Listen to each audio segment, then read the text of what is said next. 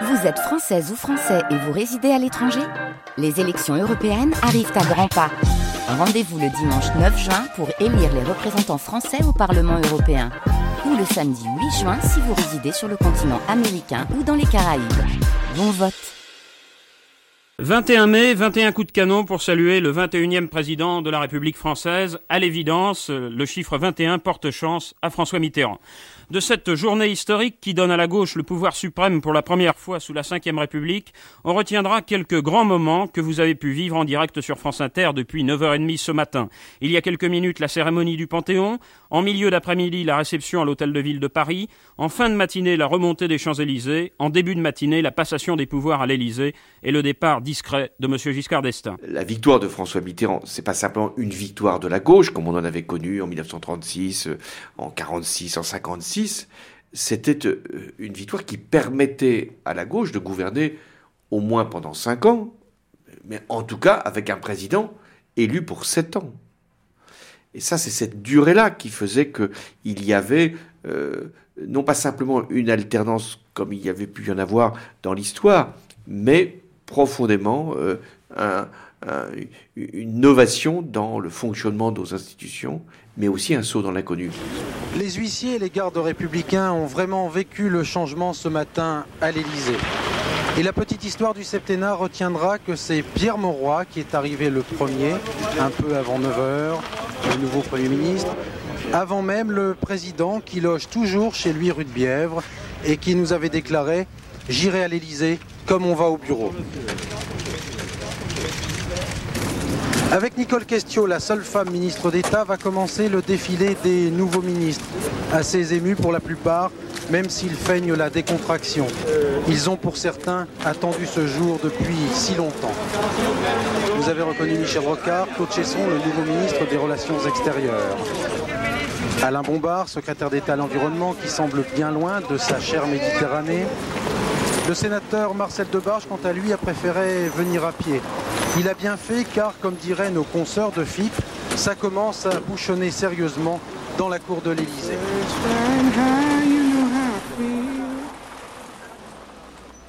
Sun in the sky, you know how I feel.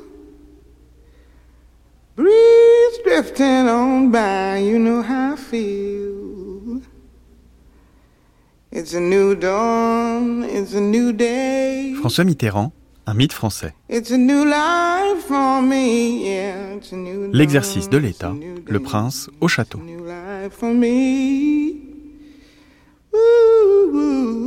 Raphaël Bourgois, Somanina.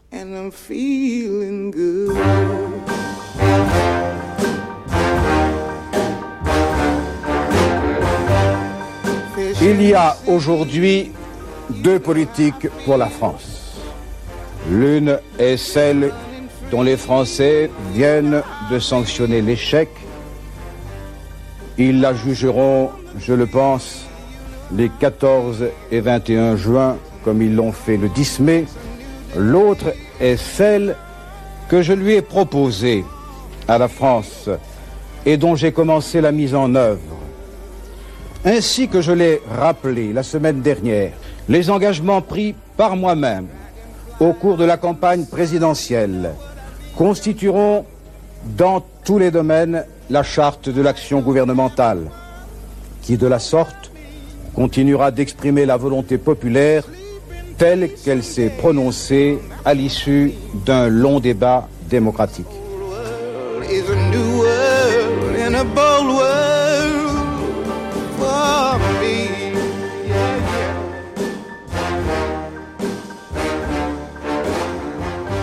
Premier président de gauche de la Ve République s'installe à l'Élysée le 21 mai, mixant le jour de son investiture tradition républicaine et symbole de l'histoire socialiste.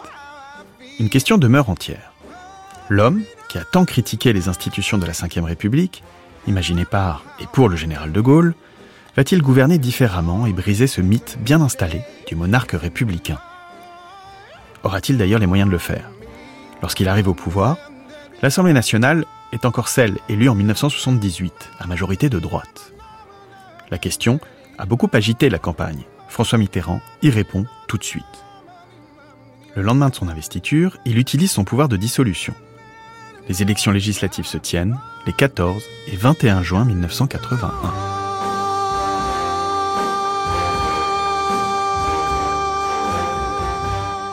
Il aurait très bien pu attendre deux ans pour dissoudre et avoir ensuite sa majorité. Marianne Cohandé, constitutionnaliste. Mais il tenait à appliquer tout de suite le programme de la gauche, les 110 propositions, et donc il lui paraissait assez évident euh, de dissoudre l'Assemblée nationale pour avoir une majorité à sa botte. Et donc pour la première fois, on a un président euh, qui vraiment est le chef incontesté du parti majoritaire, avec un programme à appliquer, il a à la fois la puissance du Premier ministre anglais et l'irresponsabilité de la reine d'Angleterre.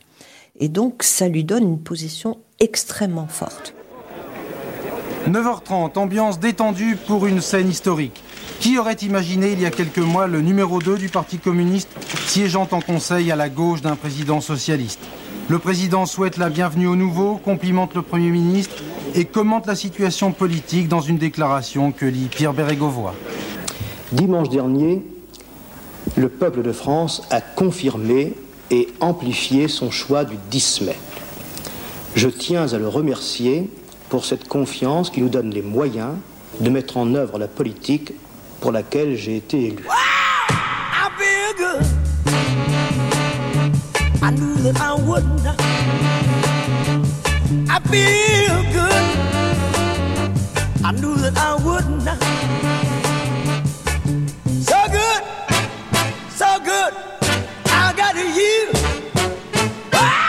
L'élection de François Mitterrand a aussi des effets indirects sur la vie politique en France, et singulièrement, du fait de l'alternance, sur les institutions de la Ve République. Ce qui restera de la présidence de François Mitterrand... Michel Vinocq, historien. C'est, de manière tout à fait inattendue, le soutien, l'apport qu'il a donné aux institutions de la Ve République. Pourquoi? Parce que jusqu'en 81, ce n'est qu'un seul parti, avec ses nuances, hein, mais c'est la droite qui est au pouvoir. Et euh, qu'allait-il se passer en cas d'alternance? L'alternance a lieu en 81, la gauche pour la première fois l'emporte, et Mitterrand ne change rien aux institutions. Ce qui veut dire que désormais, nous avons en France une constitution qui marche sur deux jambes. Ce n'est plus un seul parti qui a la vocation, qui a le monopole du pouvoir, c'est l'ancienne opposition qui peut devenir majorité. Ce qu'on appelle l'alternance dans les régimes démocratiques. Et désormais, Mitterrand, parce qu'il ne remet pas en question les institutions qu'il avait pourtant euh, critiqué violemment, va, euh, à mon sens, fortifier considérablement le régime de la Ve République. J'en avais discuté avec Raymond Janot. Raymond Janot, qui était conseiller d'État au moment de la rédaction de la Constitution et qui était un peu euh, le bras droit ou un des bras droits du général de Gaulle. Il était très proche de lui pendant l'élaboration de la Constitution. Et il m'avait dit, ben voilà, nous avons adopté la constitution d'un régime républicain, qui est un régime parlementaire, même si le président est élu directement par le peuple. Et puis on s'est rendu compte que ben, cette constitution n'était pas respectée par le président de la République. Donc quand c'était De Gaulle, on s'est dit, bon, bah, c'est De Gaulle, c'est le général, euh, l'homme du 18 juin, très populaire, etc. Après De Gaulle, cette constitution sera respectée. Donc on garde le point dans notre poche et on attend que De Gaulle ne soit plus au pouvoir pour que la constitution soit respectée. Et puis quand Pompidou est arrivé, on se dit, ben, Pompidou est aussi présidentialiste que De Gaulle, voire encore plus, puisqu'il dirige encore plus la politique dans tous les domaines, alors que De Gaulle s'intéressait essentiellement à la politique étrangère et à la défense. Donc il s'est dit, oui, mais Pompidou est un Gaullien. Donc c'est normal qu'il se marche dans les pas de De Gaulle. Notre constitution sera appliquée quand enfin ce sera un homme qui n'est pas gaullien à la présidence. Valéry Giscard d'Estaing arrive, il est encore plus présidentialiste, alors même qu'il n'est pas gaullien non plus. Donc là, vraiment, Raymond Jeannot commence à se demander si cette constitution sera appliquée. Et là, justement, il a un espoir en François Mitterrand. Il se dit, ben, il faudra peut-être attendre l'alternance, attendre que la gauche arrive au pouvoir pour que cette constitution soit enfin appliquée. Mais pas du tout.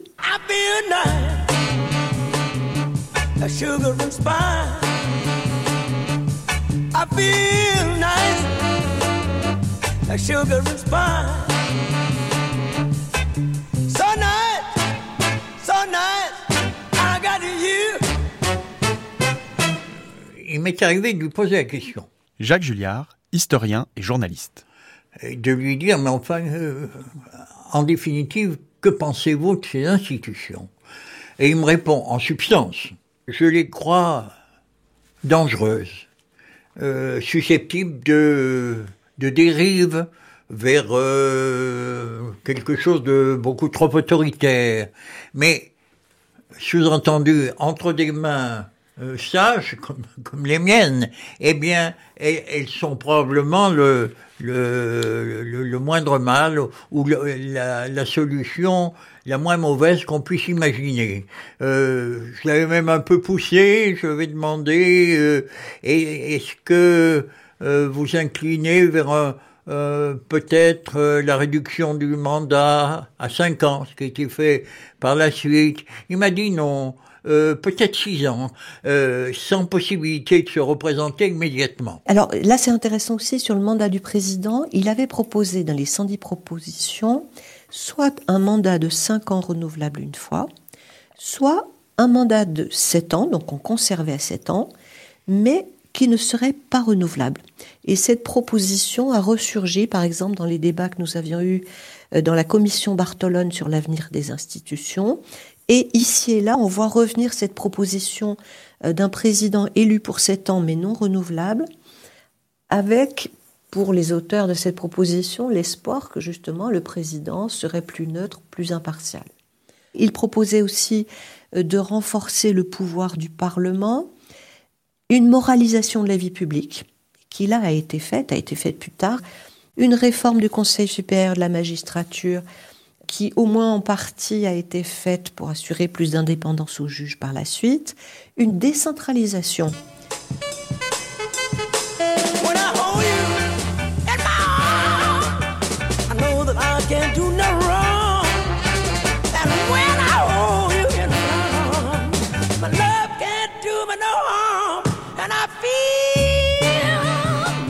Je pense donc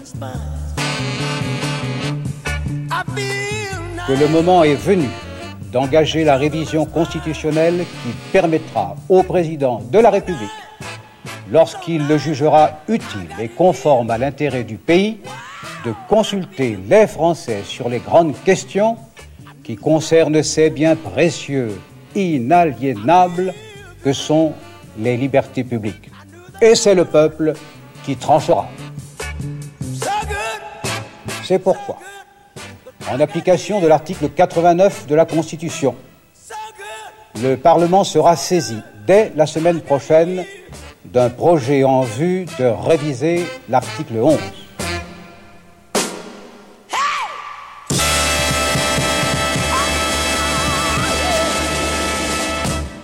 les Français ont besoin d'aller dans le sens d'une décentralisation et d'une prise de responsabilité parce que c'est le seul moyen, je dirais, de les, les, impliquer dans le pouvoir.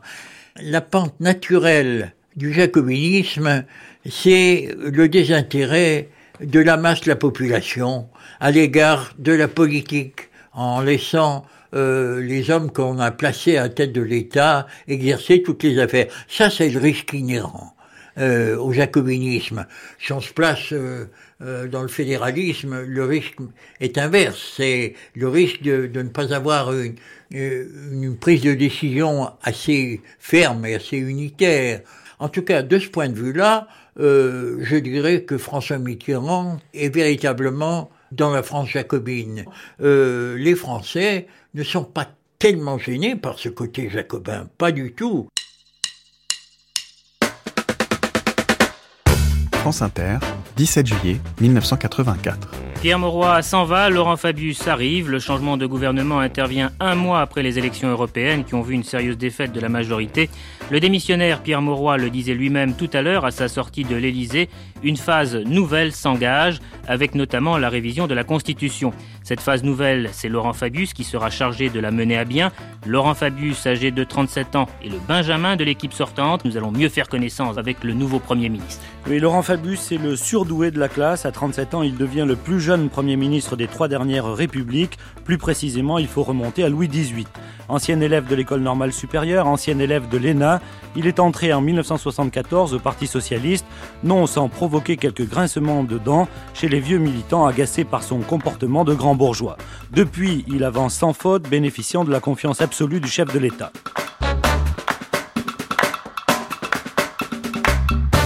Il a l'art de, de prendre les décisions seul, mais après avoir mis dans le coup, si je puis dire, toute une série d'interlocuteurs, de conseillers.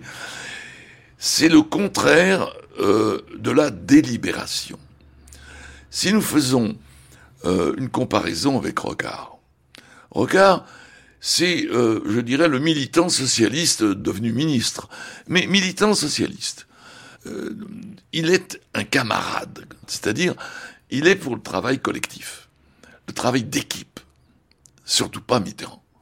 Mitterrand n'est pas un camarade. D'ailleurs, personne ne le tutoie, à une ou deux exceptions près. Et lui-même dit vous, aux socialistes. Bon, quand il est à l'Élysée, tout le monde en témoigne, c'est un, manipulateur. Il sait admirablement utiliser son, son entourage. Par exemple, il interdit tout à fait à, ses conseillers de se réunir euh, sans lui. Il les voit un par un. Et il aime les diviser.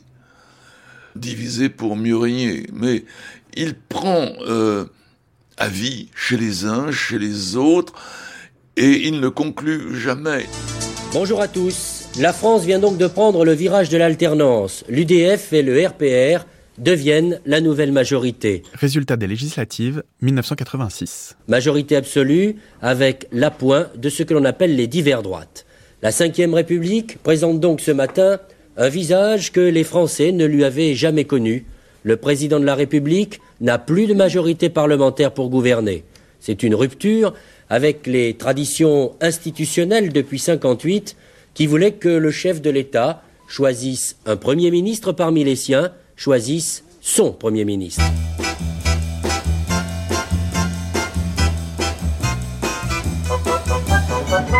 Jean-Louis Bianco, secrétaire général de l'Élysée, 18 mars 1986.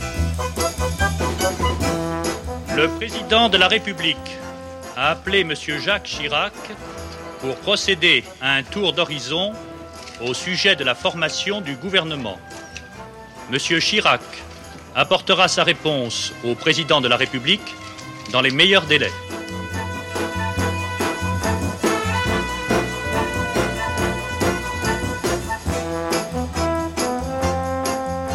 22 mars 1986.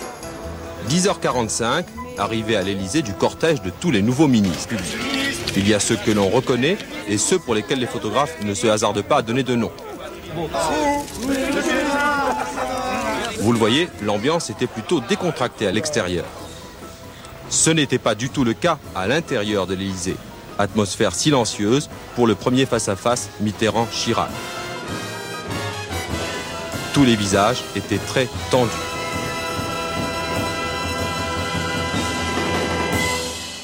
Même pendant la période de cohabitation, euh, Mitterrand va faire tout ce qu'il peut pour conserver des pouvoirs plus importants que ceux que lui reconnaît le texte. Il faut bien voir que quand même, en période de cohabitation, pour l'essentiel, il est ramené à un rôle d'arbitre, c'est-à-dire que c'est plus lui qui dirige la politique nationale, c'est le Premier ministre, Jacques Chirac de 86 à 88, Édouard Balladur de 93 à 95, mais quand même le président va faire tout ce qu'il peut pour lui mettre des bâtons dans les roues, il va, euh, par exemple, refuser de signer les ordonnances. C'est tout à fait euh, inadmissible, contraire à la Constitution. Il va jusqu'à refuser la convocation du Parlement en session extraordinaire. Et il va aussi prétendre qu'il peut co-diriger, voire diriger la défense et la diplomatie. Alors il prétend plus les diriger tout seul, mais les co-diriger, ce qui est totalement aux antipodes de ce qu'il avait déclaré en 78, ce qui montre aussi une attitude complètement machiavélique.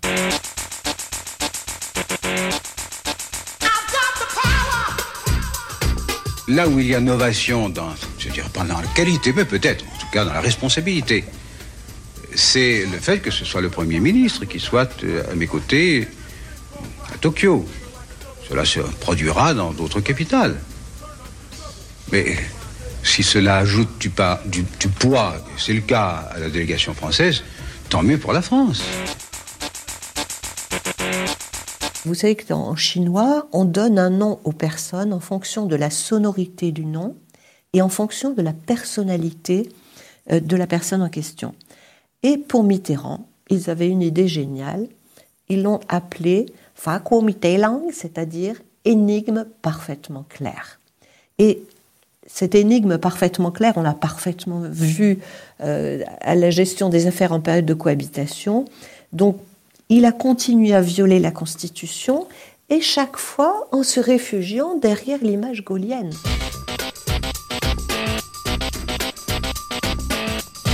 De toute façon, le, lien gouvernement, président de la République, et j'emploie cet ordre, bah, c'est la politesse qui l'exige, euh, ce lien-là, il est établi depuis toujours. Alors, au-delà des personnes, ayez la bonté de considérer que c'est une règle que nous respectons. Tous les regards se tournent alors vers Jacques Chirac, la mise au point est laconique. Rien d'autre à ajouter, monsieur Hamar. Vous devez être parfaitement satisfait. Mais c'est aussi en 1986 que François Mitterrand décide d'appliquer la proportionnelle, l'une de ses 110 propositions. Résultat, euh, la victoire de la droite est moins importante qu'attendue et le Front National entre à l'Assemblée avec 35 députés. Euh, je pense que lorsque Mitterrand euh, porte cette proposition de la proportionnelle, il le fait avec beaucoup de cynisme. Aurélien Pradier, député Les Républicains. Ça fait partie de l'ambiguïté du personnage aussi, une forme de cynisme. Et je pense qu'il est totalement conscient à ce moment-là, d'ailleurs, il y a des débats au sein de la gauche euh, au moment où il porte la proportionnelle, il est totalement conscient qu'il fait rentrer euh, à l'Assemblée, il donne une importance politique euh, à l'extrême droite à l'époque. On pouvait clairement parler d'extrême droite à cette époque-là. Je pense qu'on le peut encore, mais on le pouvait singulièrement à cette époque-là. Donc il y a une forme de cynisme. Et je pense qu'aujourd'hui, si nous en sommes là, c'est pas seulement du fait de la proportionnelle, euh, mais c'est peut-être le début d'une histoire politique euh, française qui euh, ne tient plus à distance un groupe politique, celui de l'extrême droite, qui jusque-là avait toutes les raisons d'être tenu à distance du débat démocratique. C'est peut-être le premier caillou qui est posé sur le chemin. Je crois qu'il est dans un, un, souci de conservation des moyens de pouvoir exister à l'intérieur d'un Parlement. Benoît Hamon, fondateur du parti Génération, ancien membre du Parti socialiste. Et de pouvoir exister, avoir un groupe euh, suffisamment fort, et, et, et simultanément avec euh, euh, ce qui est pour lui un avantage, la possibilité de diviser la droite et de la mettre en situation d'être un peu prisonnière entre la gauche et l'extrême droite. Ce qui, est indiscutable, c'est que ça permet de sauver les meubles et que ça introduit le poison de la division en face. Et avec la question euh, qui, ne cessera de tarauder la droite de, ensuite, de l'alliance ou pas, euh, de la frontière étanche et indépassable, ou de la possibilité de s'allier qui aura ensuite euh, va diviser la droite sur les élections régionales. ensuite, bon bref. Monsieur le Président, bonsoir et merci d'avoir accepté l'invitation de, la rédaction d'Antenne 2. 22 mars 1988. Ma première question est simple et, directe à la fois, vous allez le voir. Quelque chose me dit d'ailleurs que, je serai le, le, dernier journaliste de France et de Navarre à vous poser cette question, Monsieur le Président. Êtes-vous à nouveau candidat à la présidence de la République? Oui. Vous avez mûrement réfléchi? Je le crois. On peut savoir quand vous avez pris cette décision. Certains disent c'est en juillet 87, d'autres disent c'est pendant les fêtes de fin d'année. Je n'en sais rien moi-même. Au fond, pourquoi briguez-vous un second mandat, Monsieur le Président? J'allais dire, Monsieur le candidat. Vous savez, depuis euh, déjà quelques mois, j'ai beaucoup écouté les discours des uns et des autres. Et dans tout ce bruit, j'aperçois un risque pour le pays de retomber dans les querelles et les divisions qui si souvent l'ont miné. Eh bien, je veux que la France soit unie. À l'époque, c'était absolument évident que Mitterrand allait être réélu. Il n'y avait aucune question. Philippe Short, ancien correspondant de la BBC en France. Parce qu'il avait détruit Chirac euh, pendant la cohabitation. De quelle façon?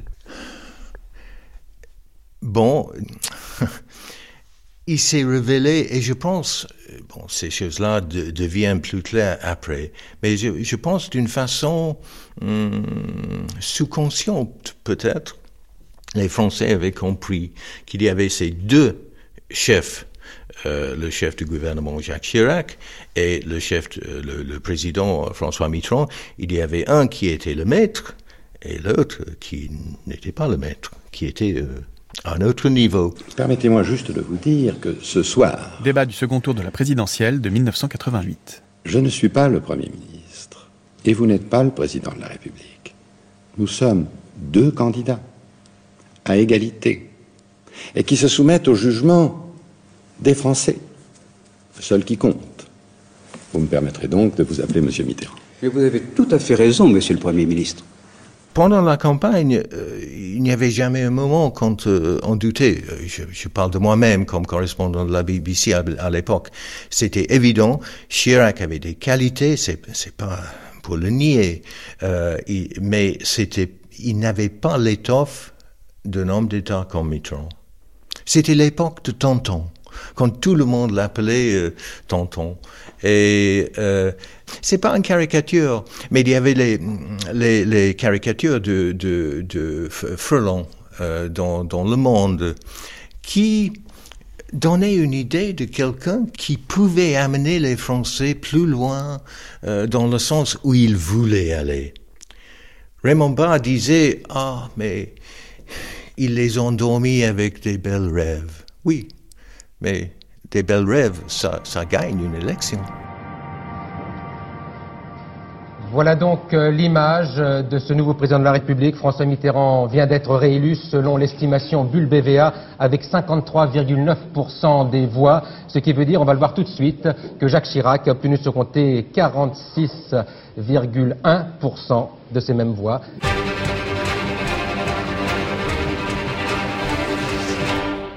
Là où les choses se gâtent, c'est le deuxième septennat. Frédéric Savicki, Qu'est-ce qui caractérise ce deuxième septennat? C'est que c'est le dernier. Alors, vous allez me dire, c'est tautologique, mais c'est pensé par François Mitterrand comme étant le dernier. D'abord parce qu'il est malade, lui il sait, à l'époque nous ne le savons pas, euh, mais de toute façon l'âge est là, euh, à l'époque le mandat c'est de 7 ans, et tout le monde le sait. Et donc, euh, en fait, François Mitterrand devient président pour la deuxième fois avec une situation où il ne contrôle plus son parti, le Parti Socialiste, et où la compétition pour savoir qui lui succédera est ouverte. Alors, l'erreur, c'est beaucoup dire, mais François Mitterrand n'arrive pas à s'en désintéresser, va euh, là-dedans jouer euh, euh, un jeu extrêmement dommageable et au bout du compte catastrophique pour son propre parti, c'est d'intervenir dans le jeu. 14 mai 1988.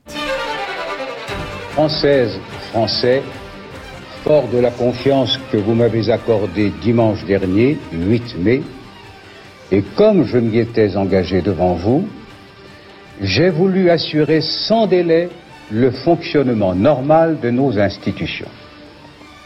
Dès mardi, j'ai nommé un nouveau Premier ministre, M. Michel Rocard, qui a reçu pour mission de former le gouvernement en recherchant l'ouverture politique qui permettra aux Français de s'unir autour des valeurs permanentes, des valeurs essentielles de la démocratie.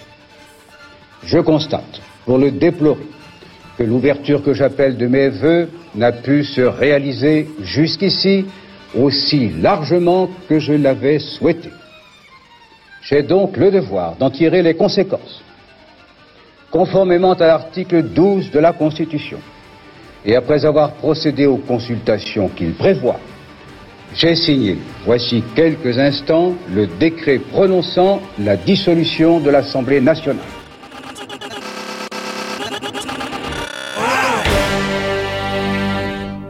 Michel Rocard va faire trois ans à Matignon avec un bilan très positif aux yeux de l'opinion, mais en même temps, François Mitterrand, par l'intermédiaire de ses ministres et des membres de son cabinet, met tous les bâtons dans les roues possibles de Michel Rocard.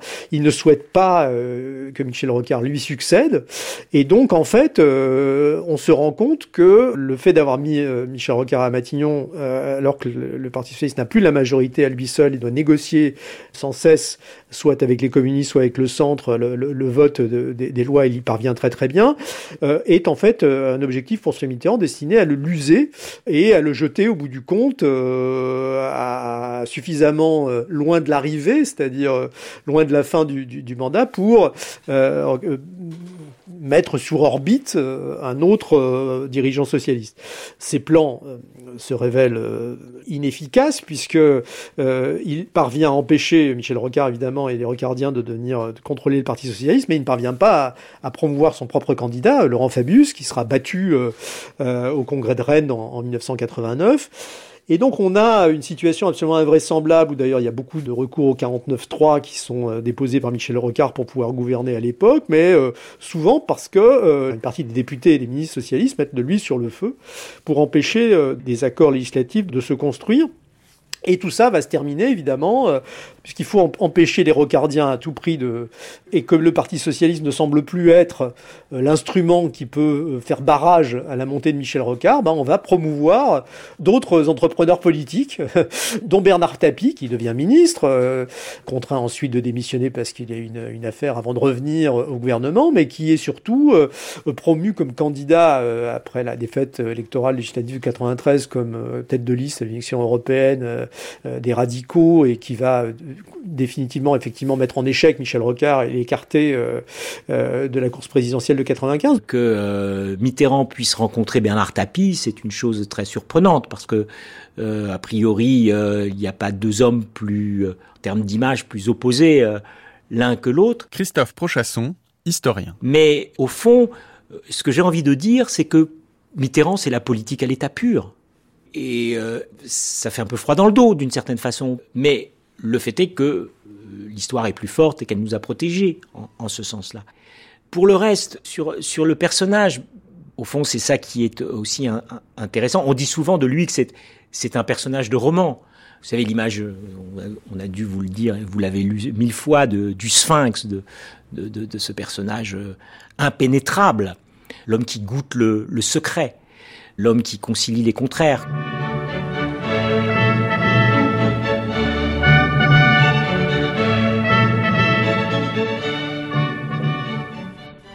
29 mars 1993. Mes chers compatriotes, en élisant une majorité nouvelle, très importante, à l'Assemblée nationale, vous avez marqué votre volonté d'une autre politique. Cette volonté sera scrupuleusement respectée.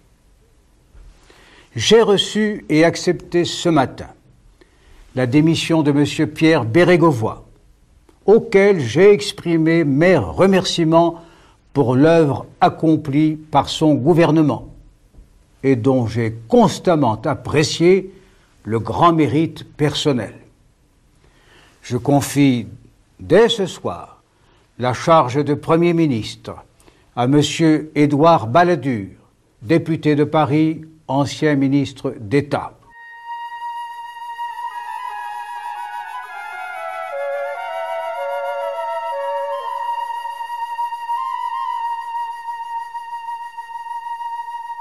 On a dans ce contexte-là, effectivement, une espèce de paranoïa qui se développe. Hein. Euh, euh, François Mitterrand est, obsédé euh, par la peur, notamment des révélations concernant sa vie privée, d'où le système des écoutes qui est, mis en place.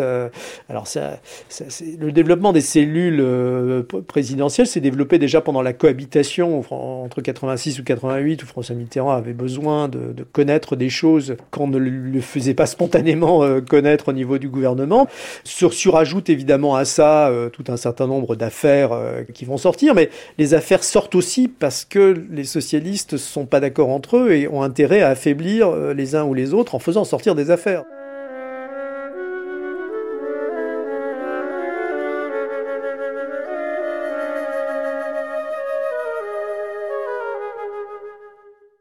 Il y a une amitié qui est très ancienne pour François Mitterrand, puisqu'elle date de, du, Stalag, de quand il a été prisonnier en, Allemagne pendant la Seconde Guerre mondiale. Et c'est un personnage qui est Roger Patrice Pelat et qui sera pris, lui, dans des affaires financières, l'affaire Péchinet, qui est aussi celui qui a prêté ce fameux million de francs à Pierre Bérégovoy pour acheter un appartement qui entraînera très malheureusement le suicide euh, de, Pierre Beregova. Donc on voit que ces amitiés qui lui ont probablement apporté, parce que euh, Roger Patrice Pelat était quelqu'un de très riche et qui a soutenu financièrement euh, François Mitterrand, ça a fini dans ces années 90 par lui coûter politiquement aussi. Les rapports de François Mitterrand avec l'argent sont complexes. D'un côté, il méprise l'argent. Il le dit, et de fait, ce n'est pas un homme d'argent au point que euh, quand il va au restaurant avec ses amis, euh, il n'a jamais un sou sur lui, euh, c'est les autres qui payent. Seulement, il y a une sorte d'indulgence pour la réussite de ses amis. Et vous citez Paula, c'est vrai, il y a eu certainement pas de l'aveuglement. Il a compris que Paula était coupable d'un délit d'initié mais c'est là où euh, l'amitié et le réseau fonctionnent. C'est que il a défendu Paula euh, publiquement et avec euh, beaucoup d'énergie. Oui, alors évidemment, le problème quand on utilise le terme affaire, euh, c'est que ça recouvre des choses très très différentes, euh, enrichissement personnel ou, ou financement euh, des partis politiques. On, on, découvre donc, autour de l'affaire Urba, que le Parti socialiste, depuis des années, eh bien, est financé par des surfacturations sur des marchés publics et des reversements à des bureaux d'études. Donc au fond, c'est un détournement d'argent public vers les caisses du parti politique à travers les, contrats qui sont euh, passés euh, pour euh, construire des écoles, des routes, bon, voilà, des, logements, etc. Donc ça, ça a surtout terni l'image du Parti socialiste, évidemment par, ricochet, ça a aussi eu un impact sur François Mitterrand, mais ce qui est intéressant, c'est que toutes ces affaires, évidemment, elles affectent un homme qui, jusqu'alors, s'adresse pas à l'argent, euh, il semble vivre chichement euh, et, il affecte en plus euh, évidemment un mépris lui-même, hein, l'argent qui corrompt. et c'est quelqu'un qui a évidemment avait toujours essayé de montrer cette image.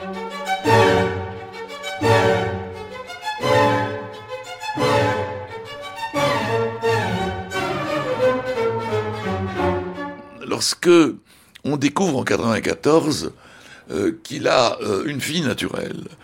Et euh, au fond qu'il est bigame, n'est-ce pas, puisqu'il entretient Anne Pinjon clandestinement jusqu'au moment où l'affaire est révélée publiquement par Paris Match, donc en 94.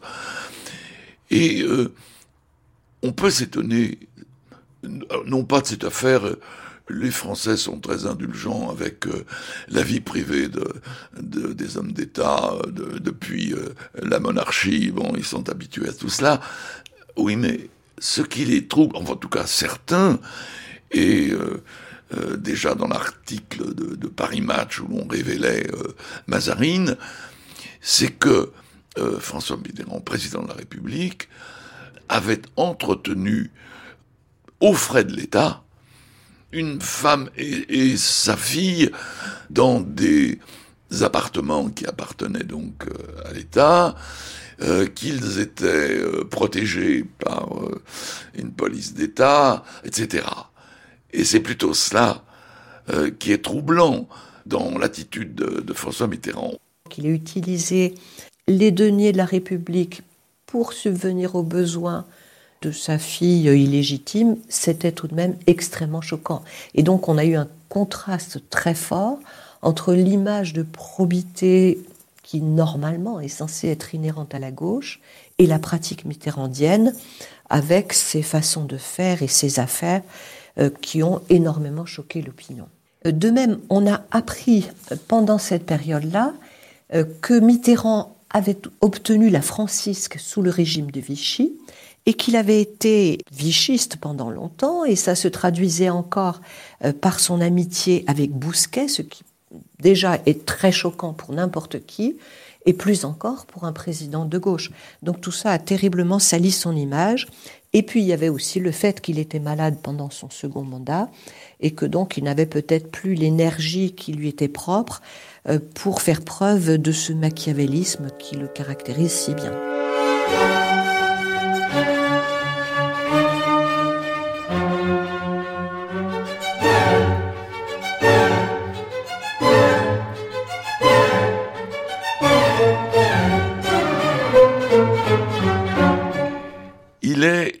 Quelqu'un qui a cumulé les expériences politiques, les idées politiques. N'oublions pas qu'il a été, en 1943, 42, 42 en tout cas, fervent euh, du maréchal Pétain.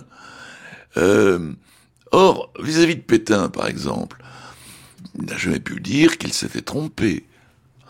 Et même, euh, il lui a rendu hommage, en particulier en allant, faisant fleurir sa tombe à l'île Dieu, jusqu'en 1993, tous les ans, n'est-ce pas, il y avait des fleurs euh, sur la tombe de Pétain.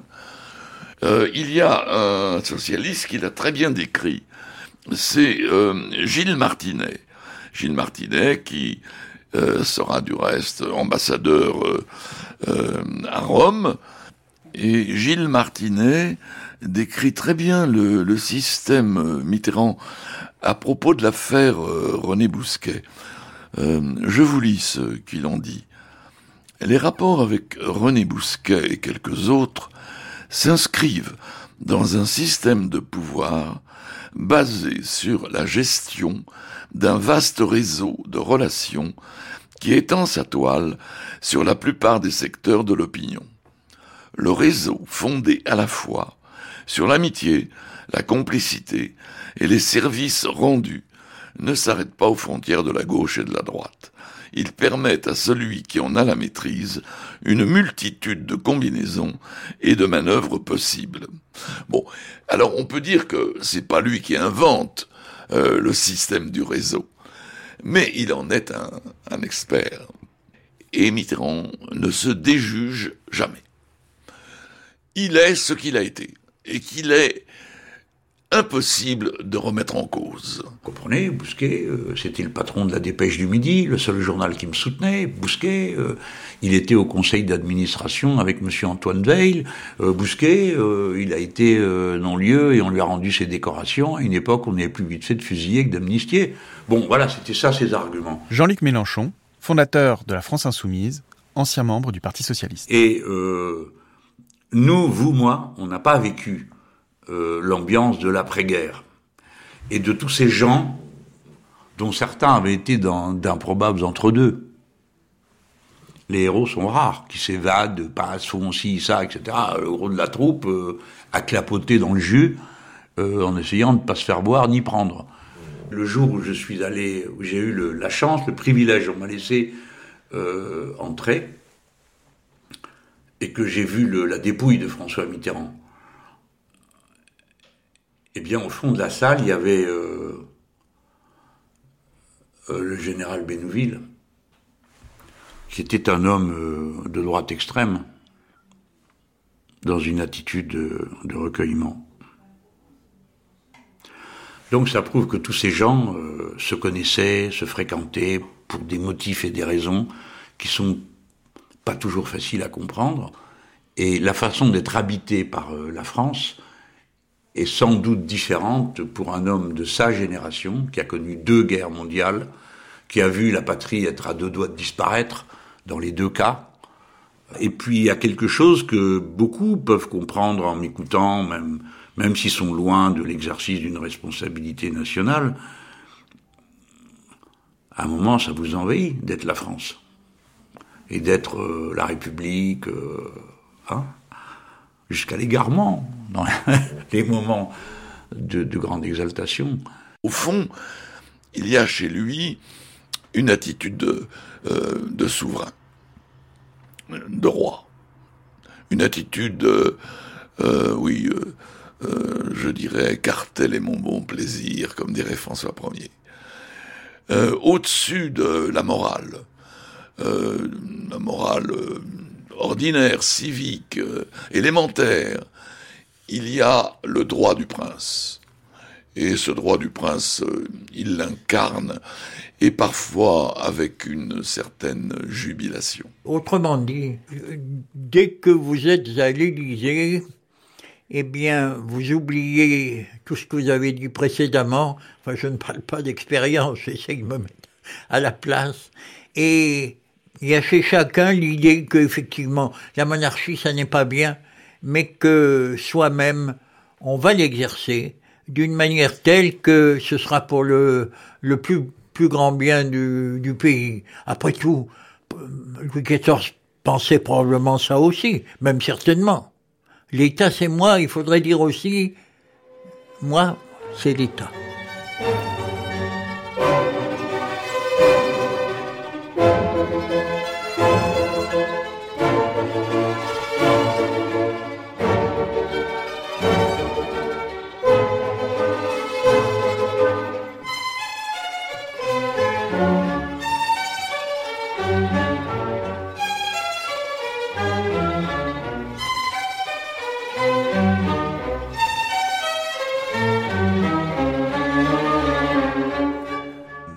On a vraiment la figure du monarque euh, républicain et, et, qui, par ailleurs, dans l'exercice du pouvoir, s'est comporté en monarque républicain.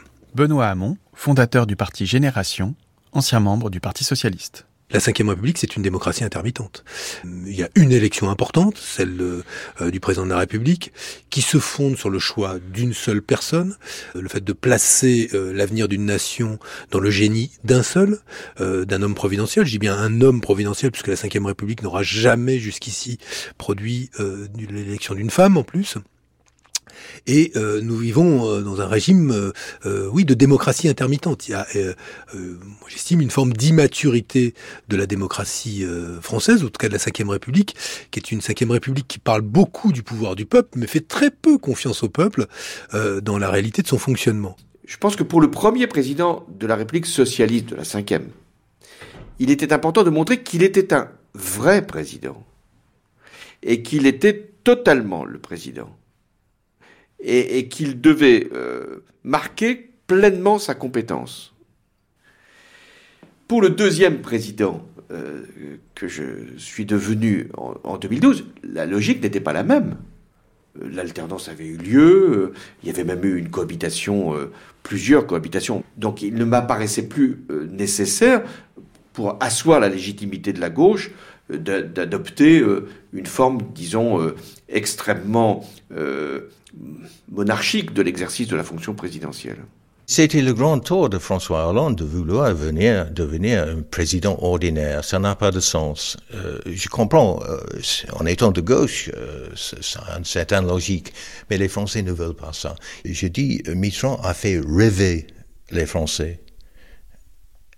Un président ordinaire ne fait pas rêver les Français. Je pense que les Français, les Français aiment un monarque républicain.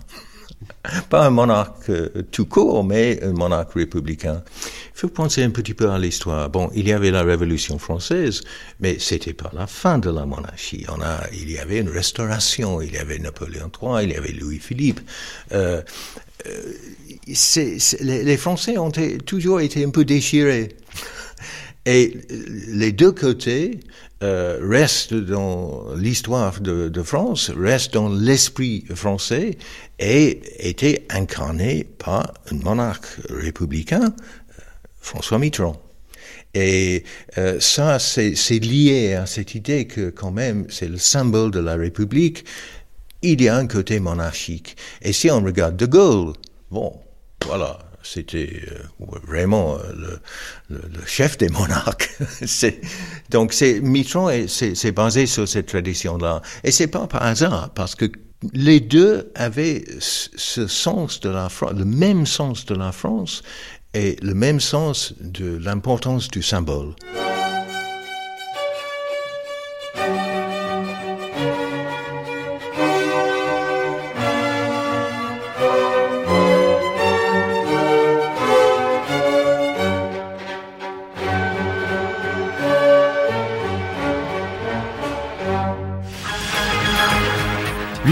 1996. Bonjour, flash spécial de la rédaction pour vous annoncer l'information que vous connaissez sans doute déjà depuis quelques minutes. François Mitterrand, l'ancien président de la République, s'est éteint ce matin aux alentours de 8h30 dans son bureau. Bonjour. François Mitterrand sera inhumé jeudi à Jarnac, sa ville natale. À la même heure, une messe solennelle aura lieu à Notre-Dame de Paris.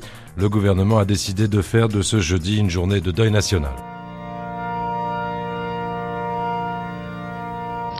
Pour un jour, la France avait deux capitales, Jarnac et Paris. Tous les grands chefs d'État de ce monde étaient présents pour un hommage solennel dans la cathédrale Notre-Dame de Paris, présidée par le chef de l'État, M. Jacques Chirac. Hommage solennel, mais émotion bien réelle parmi les invités.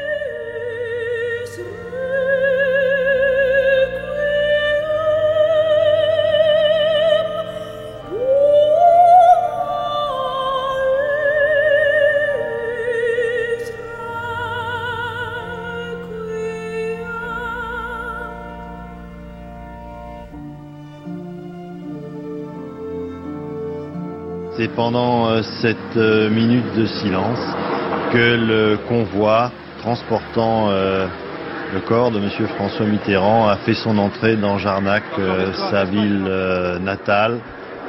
Arlette Chabot le cortège vient de franchir la Charente, le fleuve tant aimé et admiré par François Mitterrand, et il s'approche maintenant de cette place du château où, pour la dernière fois, des honneurs militaires seront rendus à l'ancien président de la République, selon le protocole. Je dirais rien de plus, rien de moins, car cette cérémonie, comme on le dit depuis ce matin, doit être sobre. Euh, cette dernière partie officielle, comme les autres, selon le vœu de François Mitterrand, avant euh, que s'achève cette cérémonie ici à Jarnac par toute la partie privée, personnelle et je dirais très intime effectivement, dont nous verrons très très peu d'images ce matin suivant la volonté de la famille.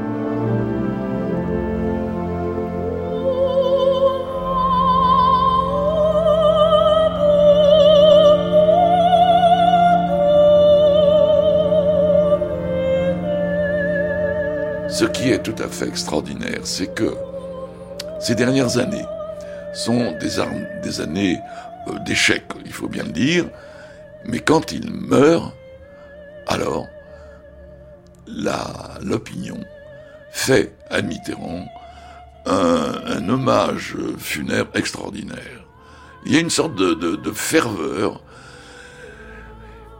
Mon idée, c'est que ce n'était plus le président de la République qui était vénéré. C'était l'homme qui avait lutté contre la mort pendant si longtemps. Et les Français euh, se sont identifiés à cet homme, à son courage, au fait que quand il est arrivé au pouvoir, quelques mois plus tard, en 81, les médecins lui donnaient au maximum trois ans pour vivre. Et il a démenti absolument tous les diagnostics. Il est resté vivant, évidemment, à moitié moribond à la fin, mais vivant.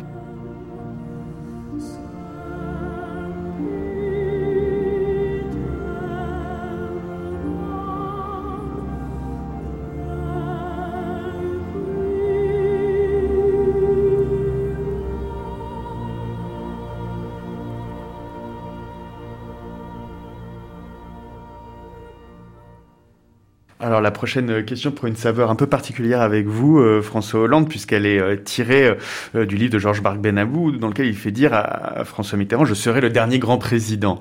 Comment est-ce que vous recevez cette, déclaration? Bah, Il ne connaissait pas tous ses successeurs. Moi, quand il, est mort en 1996, j'étais le porte-parole du Parti socialiste. Donc il ne m'avait sans doute pas vu venir. Très sérieusement, je crois que euh, nous ne voyons personne à l'horizon euh, de la taille de Mitterrand et encore moins de De Gaulle. Mais je veux dire qu'il est dans les institutions de la Ve République quelque chose qui pousse à la recherche d'un personnage exceptionnel. C'était un empereur, quoi. Mais pas comme euh, les Caligula Macron. vous voyez, c'est plutôt Auguste c'est la force tranquille, le, bon, avec euh, capable de, de grande fulgurance. La trace qu'il laisse euh, est celle euh, justement d'un président intellectuel, donc d'un président qui réunissait, on va dire les les attendus du grand président mais tel que la bonne société la conçoit, et aussi une partie des Français. Et que singe beaucoup aujourd'hui Emmanuel Macron, qui euh, essaye de, de, de par euh, différents aspects, de, de, réunir ce qui dessine le costume du grand président. Euh, je pense qu'il en avait la chair, qu'il en avait l'histoire. Une espèce de geste de la souveraineté qui conjuguait d'ailleurs beaucoup, c'est une propriété française je crois, euh, la politique et la littérature. Au fond, les présidents de la République qui se sont succédés de euh, De Gaulle à Mitterrand. Il n'y en a pas un, ils sont pas très nombreux, hein, ils sont quatre, euh, mais il n'y en a pas un qui a eu euh, des rapports indifférents à la littérature. Après, c'est terminé. C'est en ce sens que la formule de Mitterrand, il n'y aura plus que des comptables, n'est pas fausse. Elle pointe en tout cas fondamentalement, à mon avis, ce rapport à la littérature. Et je dirais presque à l'écriture, hein, qui, qui s'est dissipée ensuite. 31 décembre 1994. Je crois aux forces de l'esprit et je ne vous quitterai pas. Je forme ce soir des vœux pour vous tous, en m'adressant d'abord à ceux qui souffrent, à ceux qui sont seuls, à ceux qui sont loin de chez eux. Bonne année, mes chers compatriotes.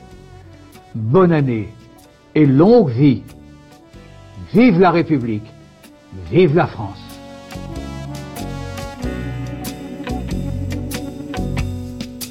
If you want a lover, I'll do anything you ask me to. And if you want another kind of love, I'll wear a mask for you. If you want a partner, C'était François Mitterrand, un mythe français. L'exercice de l'État, le prince au château. Merci à Marianne Cohandet, Michel Vinocq, Jacques Julliard, Aurélien Pradier, Benoît Hamon, Philippe Short, Frédéric Savicki, Christophe Prochasson, Jean-Luc Mélenchon et François Hollande. Archivina, Clary Monac et Manuela Dubessy. Prise de son, Frédéric Quérou, Yves Lehor, Olivia Branger, Clara Galivelle, Philippe Mercher et Lucas Derode. Mixage, Eric Boissé.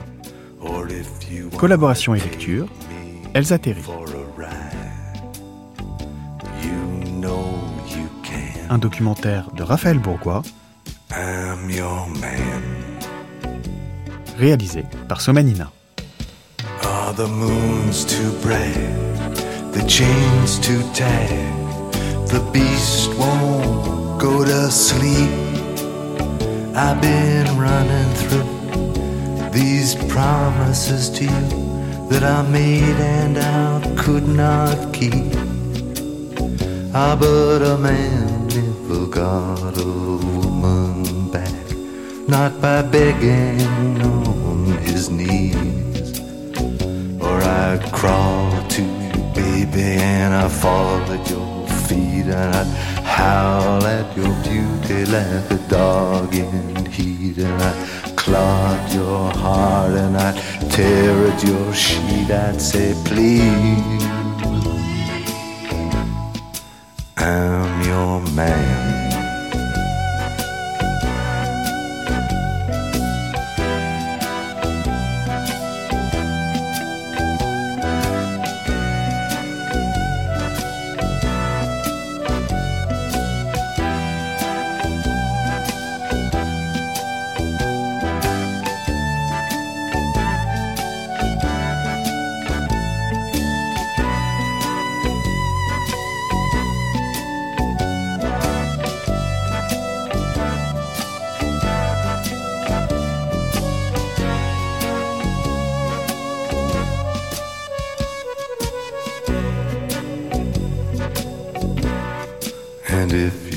asleep.